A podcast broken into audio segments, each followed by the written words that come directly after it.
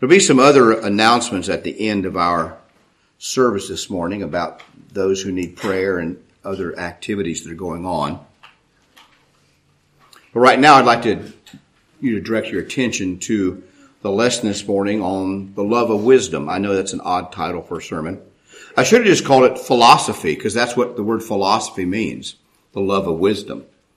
Philos is love and sophos is wisdom. And so to the Greeks, uh, the love of philosophy was a love of wisdom. And yet there's a, there was a big difference between what the Greeks definition of wisdom was and what the Hebrew understanding of wisdom is from the Bible. And also the Roman view of wisdom. Uh, the Hebrew, and we, I think I did a sermon on this a few years ago, but there is a difference. The Hebrew understanding from books like Proverbs and Ecclesiastes and so forth is much more practical and it's centered on God's law rather than just their speculations about the world that the Greeks envision. And of course, there's a lot of good, look, humans are the same and the problems of humans have all, are always, have always been the same. So the Greeks were wrestling with the same philosophical problems that we are today.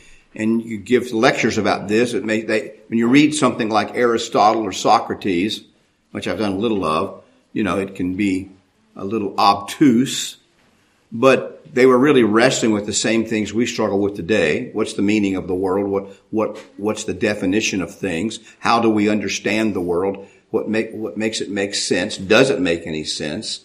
They were struggling with the same problems, and that's what philosophy is about. Philosophy and religion are really looking at the same subject. Religion is looking at it from the standpoint of God's uh, understanding and opinion about that. Philosophy tends to look at it from a non-religious perspective without God in the mixture of things. This is, by the way, I think a statue of Athena or Sophia, the Greek goddess of wisdom. Not that that matters, but I had to have something to put on the first slide. No, no, they personified wisdom. The Greeks and Romans did. They personified it as a goddess. It's interesting though, because the Bible does also. The Bible in the book of Proverbs, chapter 3 in particular, maybe and those chapters around that, personify wisdom and call it a she. And, and uh, the Greeks kind of did the same thing. They had a goddess of wisdom. And so, um, that makes, that just makes no sense, but I'm just teasing. Uh, the Bible personifies wisdom as a she. Now I'm going to start over here somewhere, go there and come back to where we started if you'll just bear with me today in what we got. But I want to start with a passage in the book of John and read the, uh, you know, more than we usually read, maybe 10 verses or so to get us started on this subject. And you'll see as we go along how this encounter of Jesus with the Pharisees hopefully will make sense to you when we talk about the love of wisdom. Wisdom then is just, is, is knowledge applied to practical living. I said in the radio this morning, the old definition of wisdom and knowledge, the difference between wisdom and knowledge is that knowledge is knowing that a tomato is a fruit, but wisdom is knowing that not to put it in a fruit salad. So there's a difference. You can have knowledge. Some people have knowledge, but they don't have the wisdom to know how to live what to do with the knowledge that they do have. This is what you, this is what you're seeing around you. That's what kind of prompts this sermon.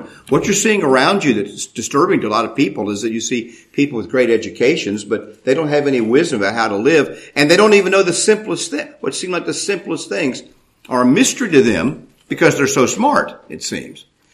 And there's a real more basic reason for that that I want to get to. Well, we, we, we see these political politicians and other people say things, we say, oh, they're just crazy.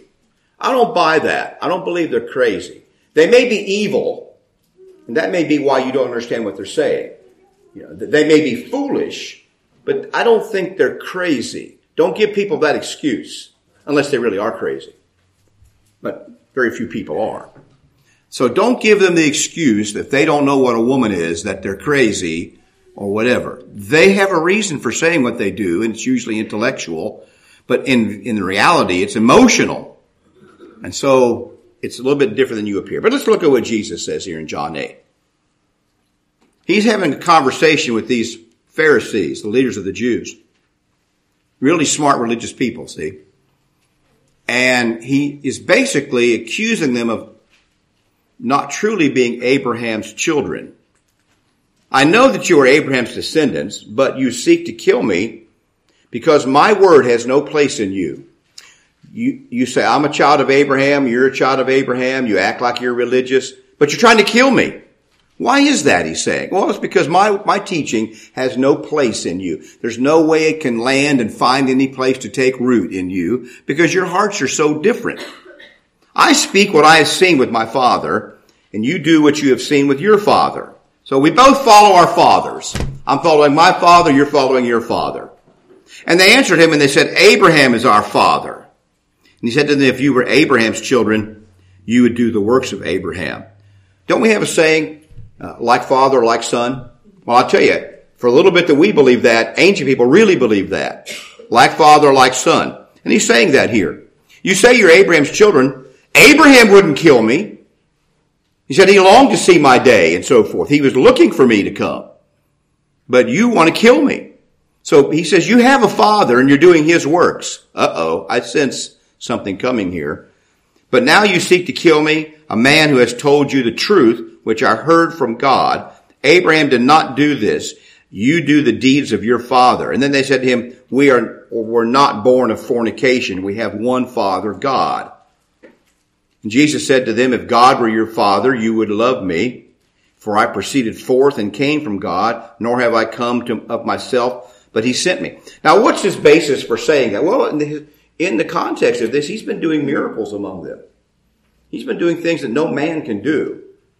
And, and so even Nicodemus in chapter three says that we know you're a prophet from God because no man can do the things that you are doing unless God is with him. So Nicodemus, the Pharisee, saw this. That's what Jesus is saying. I'm doing the things that my Father sent me to do. is right in front of your eyes. The evidence of, of what I'm saying is there, but you won't receive it. And so he goes on and says, why do you not understand my speech? because you're not able to listen to my word. I think a better translation is this. Why do you not understand my speech or my words? Because you're not able to hear my word. They could, the word hear means accept in this case or understand. So why is it that you can't understand me, you say? Well, here's the answer, verse 44. You are of your father the devil and the desires of your father you want to do or it is your will to do. He was a murderer from the beginning. and He does not stand in the truth because there is no truth in him. When he speaks a lie, he speaks from his own resources, for he is a liar and the father of it.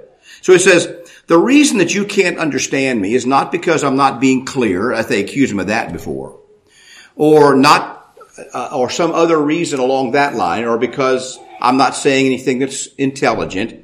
The reason is, and it's not because you're crazy or you're dumb, it's because you don't want to do what I'm saying. You don't want to do what's right. You want to do what your father taught you to do, which is wrong. The devil is your father.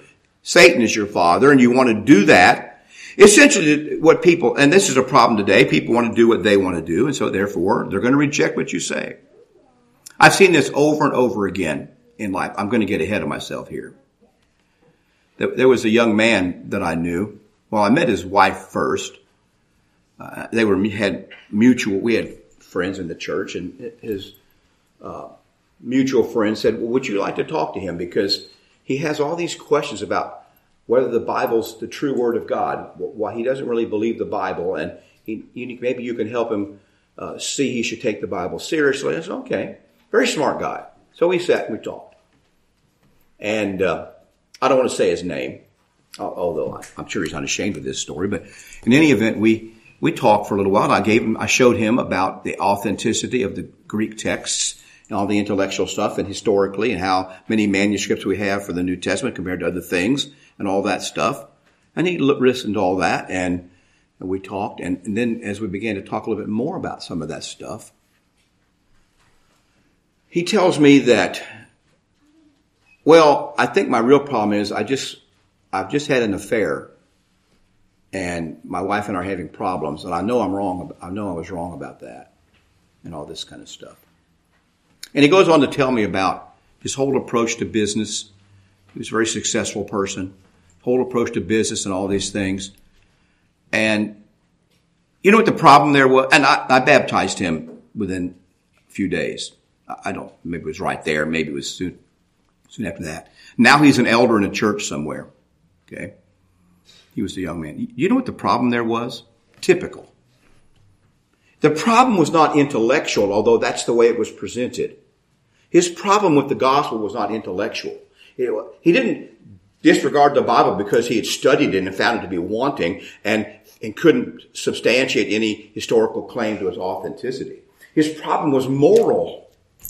He wanted to live his own life, and that's what he more or less said eventually. I wanted to do what I wanted to do. I ran on business that way. I treated people that way. I treated my wife that I wanted. I was very adamant. I'm going to do what I want to do. And so the Bible is. He knew instinctively the Bible is in his way.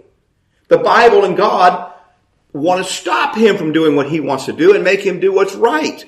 But he didn't want to do that, and so you just dismiss the Bible. Why do you not understand my speech? Because you want to do the will of your father. That's why. And you can't understand what I'm saying to you. It's not that I'm not saying something sensible. It's because you don't like what I'm saying. And I believe that a, large percentage, I don't know what it is, of the unbelief in this country, individually and collectively, is because of that very thing. Uh, how do I know that? Because that's what was going on here. Things aren't any different. The reason many of you or people that you know will not accept the scriptures or not accept simple moral teaching is because they don't want to do what it says. And they know it instinctively. They just don't want, it's even why young people, when I was a teenager, I didn't like what I, I didn't want to believe the Bible. I rejected it to some degree. Why? Because I was such an intellectual. I couldn't, no, because I had an idea of what I wanted to do. I didn't want anybody telling me what to do. Guess what? At 70 years old, Mike still doesn't want anybody to tell him what to do. So we've got to fix that problem someday.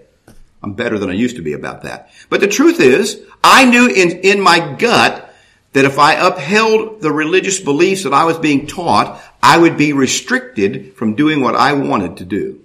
I knew this. And everybody else knows it too. And that's why they reject it. Simple, isn't it? Nothing astounding there, but that's what Jesus is saying.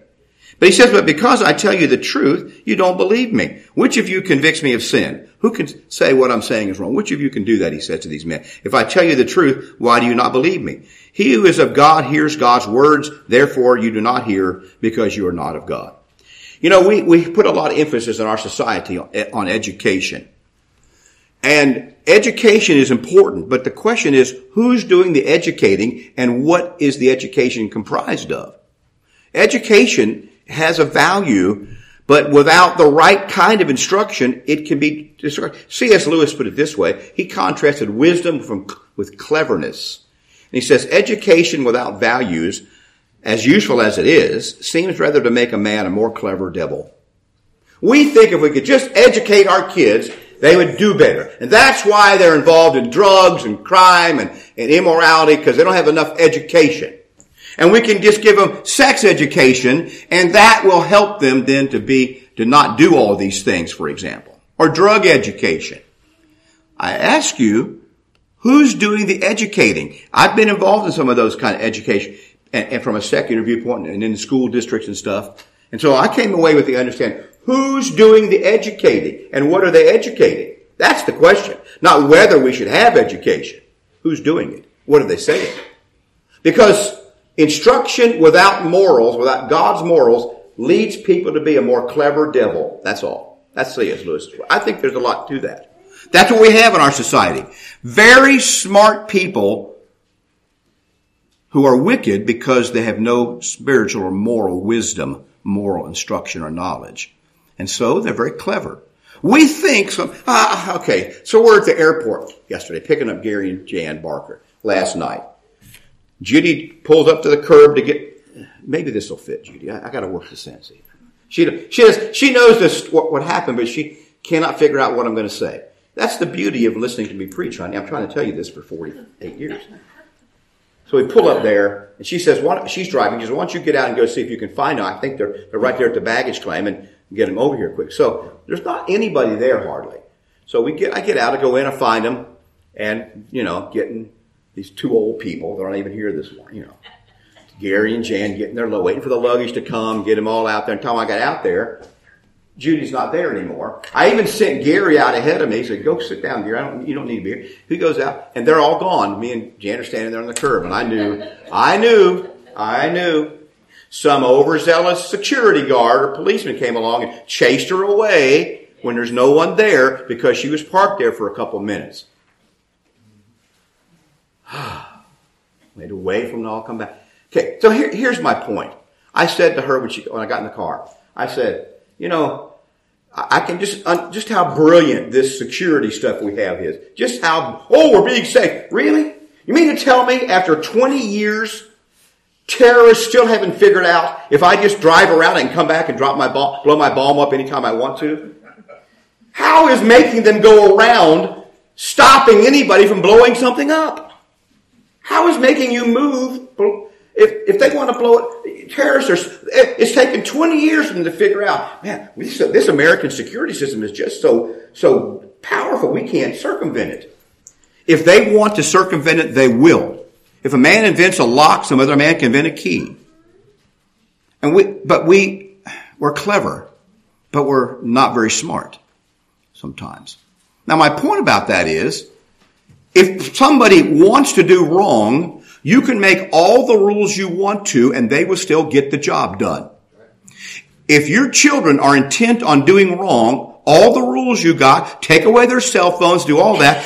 And I did a lot of stuff without a cell, that they hadn't even been invented yet. I did all that stuff. And my grandfather did all that stuff and they still was all had horse and buggies. If people, what has to change is the heart, not all the rules you put in place and all the clever devices you have and software you have to keep kids from doing wrong. What has to change is the heart. What had to change in me was my heart as to whether I wanted to do what was wrong, really did. And I had to fight that and still fight that. It's not a, it's not a matter because you get a certain age, all of a sudden you, you change. What you want changes, but you have to change your heart.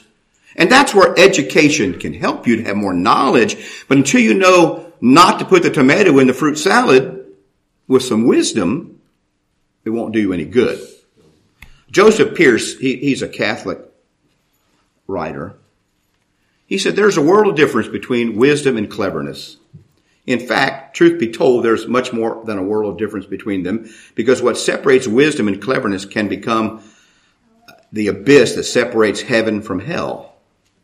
The devil is much cleverer than we are but few would consider making an eternal enemy of God an act of wisdom. It's very clever. Doesn't the Bible speak of he, he has devices and schemes that he uses to trick people? He's always tricking people. And he'll deceive your heart as quick as he can. He's very clever. Is he wise? No, he's very unwise. In fact, even today, he still attacks you even though he knows he's lost. He knows since the resurrection of Christ that he has lost the battle. He cannot win. He cannot defeat God, but he still keeps, keeps, keeps at it because he's clever. And he'll invent new ways, new things. You think you got it figured out and you'll he, you'll, he'll find a way around it if he wants you. Intelligence is not a guarantor of goodness. Oh, we make our kids smart. We got a good education system. Do we really? What would make our education a good education system? Just because we teach kids, you know, the tables of the elements and chemistry and STEM and math and, and English literature, would that make it good? It's like, well, our kids need to learn American history. Okay. Who's going to teach it? And what are they going to teach? See, we have people teaching American history now, and they're teaching a wrong history, a degraded history, even untrue history. So it doesn't matter. Education can be good or bad. Do we have any wisdom? To see what should be taught. Intelligence can be used in the service of cruelty or wickedness, or in the weaving of lies, or in the service of a host of other sins. In the absence of virtue and wisdom, intelligence becomes a servant of evil. It's poisoned.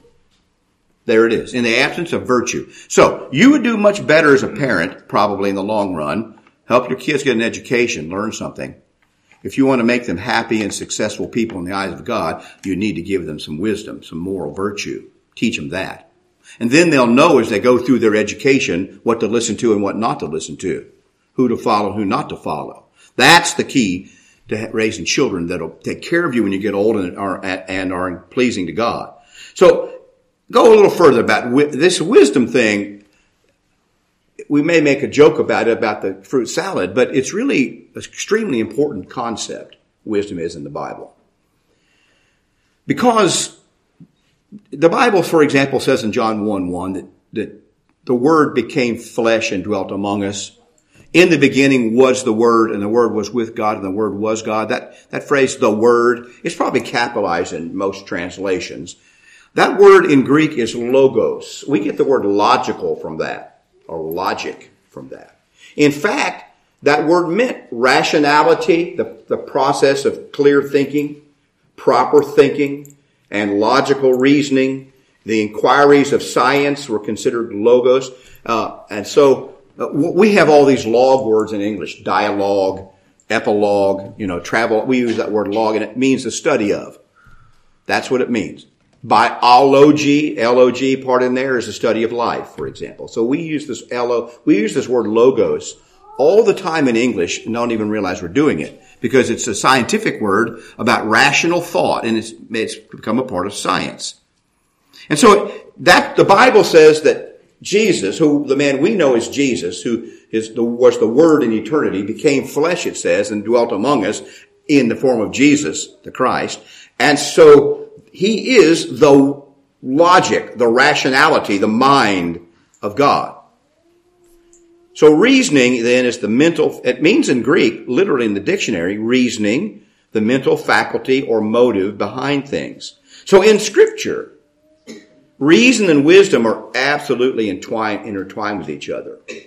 When you read that when you read that verse, those verses I referred to in the book of Proverbs, Proverbs 3 about wisdom, a lot of people have taken those to almost be messianic because they're talking about Christ as the logos, the mind of God, the rationality, the wisdom of God. So true reason, true reason has both its source and its end in the divine. Now what's happened in history is this. It used to be understood early eh, eh, after Jesus came and before that time by the Jews and then later early Christians that, that science, study of the world around us and God and the Word of God were intertwined together. They weren't at odds. But in the, what was called the Enlightenment or the, the Renaissance, there came philosophically a separation of the two. So we've been taught in Western culture that anything religious is anti-science. There's science on the one hand, and there's religion over here, and they don't belong anywhere together. We got to get all the religion out of society that we can, so we can have all the science. And science is the God. We even capitalize it.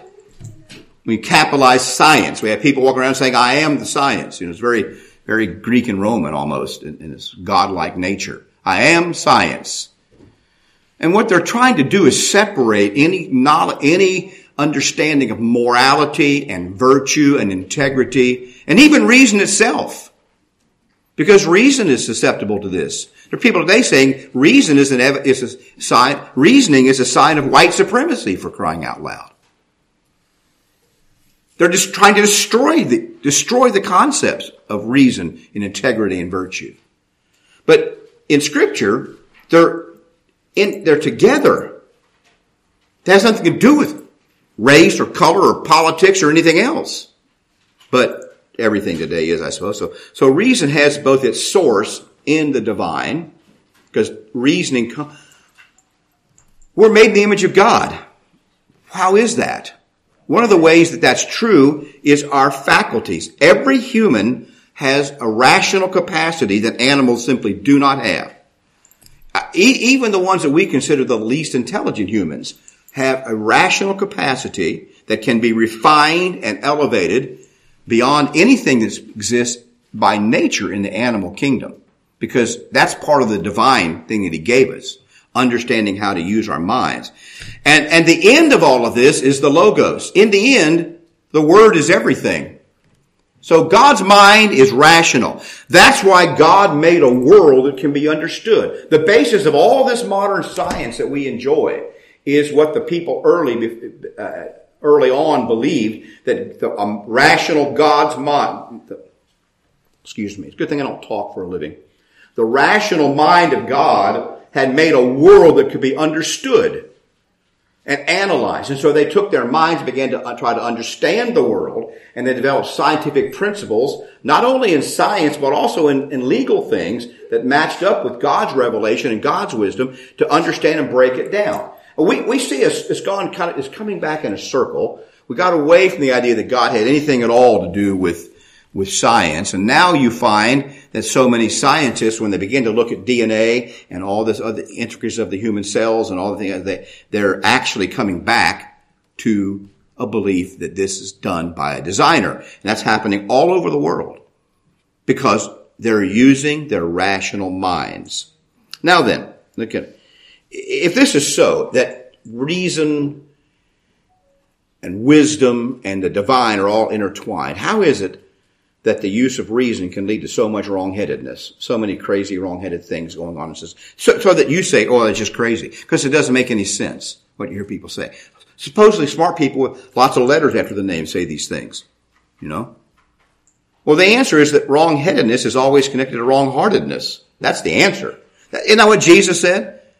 They were, the, the, these very smart men, these Pharisees and Sadducees, they didn't get where they were because they were not intelligent or educated. They're so wrong-headed about Jesus because their heart was wrong. That's what was the problem. It was their heart that was wrong. They were self-willed. They wanted to do what they wanted to do. They didn't want anybody telling them what to do. It's pride. You see, the absence of love which poisons the intellectual faculties, thereby preventing reason from serving its purpose. And so you can't really pursue objective truth. We can't pursue objective truth even in science today. Because if you try to pursue objective truth and you say something that the government doesn't approve of, well, then you get canceled and shut down and censored. It's happening all over the place. There's only certain things that can be said because it's what the opinion of the uh, of the CDC is or somebody else. We get sh- you're shut down. Can't say it. Impossible to say it. Now you can go along with that if you want, and call it misinformation. But the fact is, it's a stifling of scientific inquiry. And, uh, and what's happened in the universities is people that disagree with the mainstream of what's being said in many of these cases are simply being shut, they simply shut up. They know they can't keep their job if they speak out because too many of them have lost their jobs for speaking out. And so scientific inquiry just stops. You can't you can't do any research that might show in some way that boys are different than girls. Just cannot be done. If they even think your, your experiments and your uh, prod child project is going to show that boys are different than girls, especially if they're better at something than girls, you will not be funded. You will be, you'll be ostracized for even bringing it up. And I can give you examples of this. How does that, how is that scientific inquiry? It's the same thing with Jesus here. It's con- all, all these things are connected to wrongheadedness, meaning moral deficiencies. And so, how is it that pride then is, I call pride the absence of love, because here are three, here are three other things that are linked. Humility, um, I started to say, I had my mind in one order, started saying in a different order, and, and I blew a fuse. Love, humility, and pride all are related to each other. Love, in the Bible definition of love, which is the true definition, is seeking the best interest of the other person. It isn't a feeling. It, uh, it, it, can be accompanied by feelings, but it's not the feeling.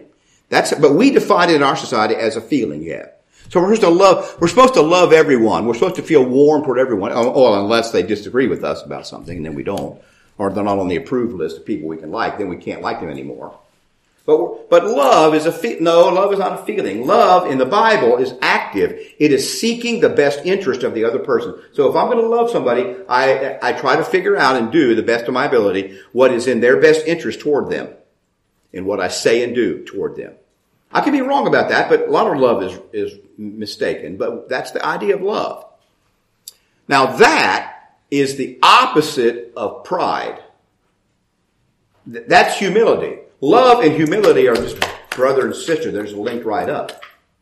Because a, a proud man is not seeking your best interest when he deals with you. He's seeking his best interest. He wants you to agree that what we're going to do is in his best. He wants you to agree with him so he can get what he wants.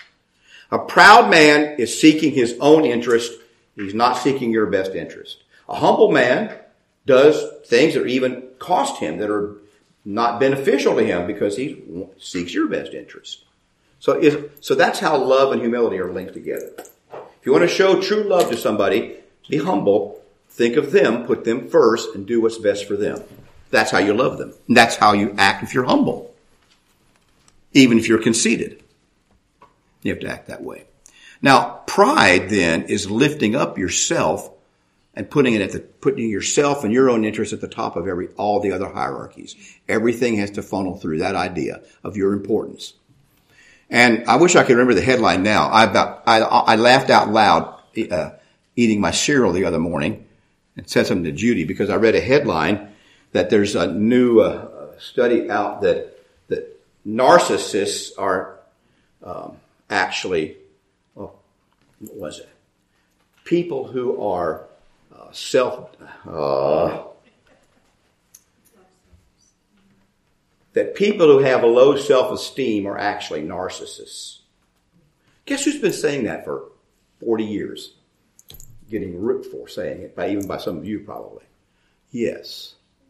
People with low self-esteem are so focused on their feelings, often to often, there's not 100% of anything, often are so focused on their own feelings and the mistreatment that they've received, which causes them to have a low self-esteem, that they are actually narcissistic about it. They become so self-focused that they can't function well with other people.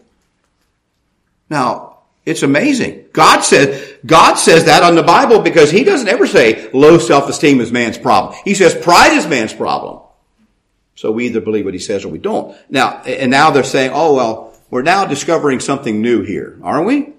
Of course, that'll be ripped because that doesn't fit the, the model. Now let's go back real quick. So pride then poisons things. It poisons everything about it. That, that's my problem for, with, with a lot of the stuff that goes on in, in critical theories or in what's commonly called anti-racism today. That's my problem with it. You, many of you have known my life. You know the, of my work and my attitudes about racial things and they are, I don't believe that they are racist at all. They could be, everybody can be, but I don't believe they are, and the practical work that's been done is not.